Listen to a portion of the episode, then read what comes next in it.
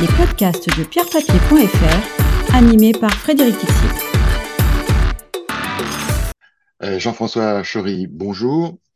Alors, je rappelle que vous êtes directeur général d'Advenis Reim, une société de gestion d'actifs immobiliers. Et alors, parmi les véhicules que vous gérez, euh, la SCPI qui est dédiée au marché immobilier allemand, vient de franchir le cap du milliard d'euros de capitalisation. Alors, est-ce que c'est une bonne nouvelle pour les souscripteurs de cette SCPI euh, Oui, bonjour Frédéric.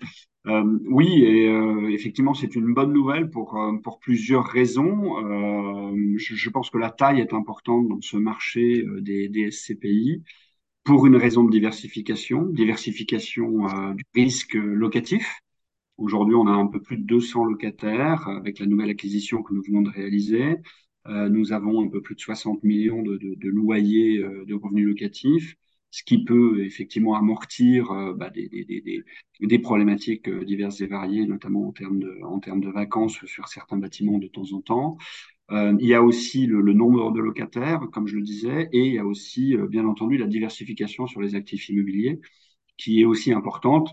Et je pense que les souscripteurs, quand ils souscrivent des SCPI, ça fait partie des, points clés, c'est la diversification du portefeuille immobilier pour minimiser le risque immobilier et locatif.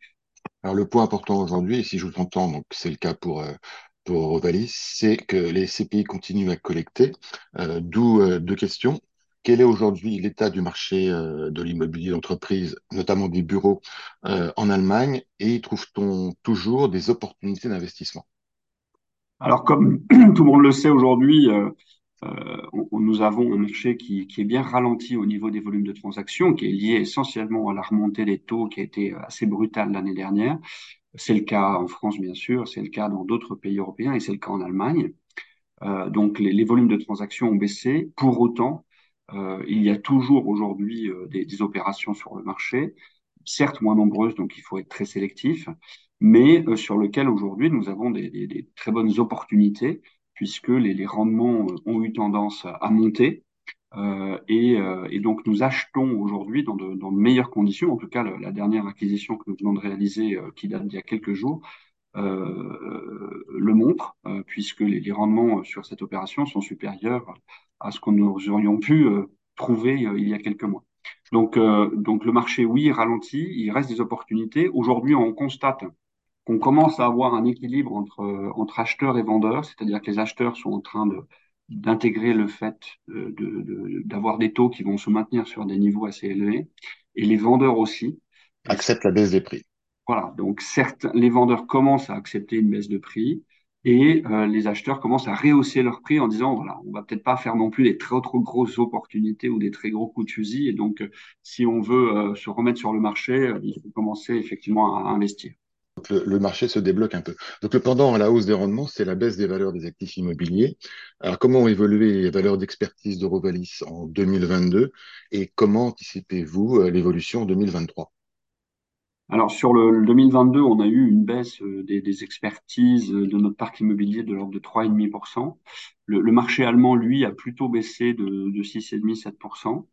Euh, ça fait une différence, je crois, et, le marché anglo-saxon en règle générale et UK aussi a, une tendance à évoluer un petit peu de manière différente que le marché français.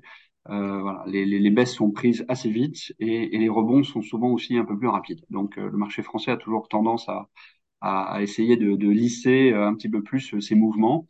Euh, donc aujourd'hui, on attend certainement encore une, une baisse du, du, marché allemand sur l'exercice 2023.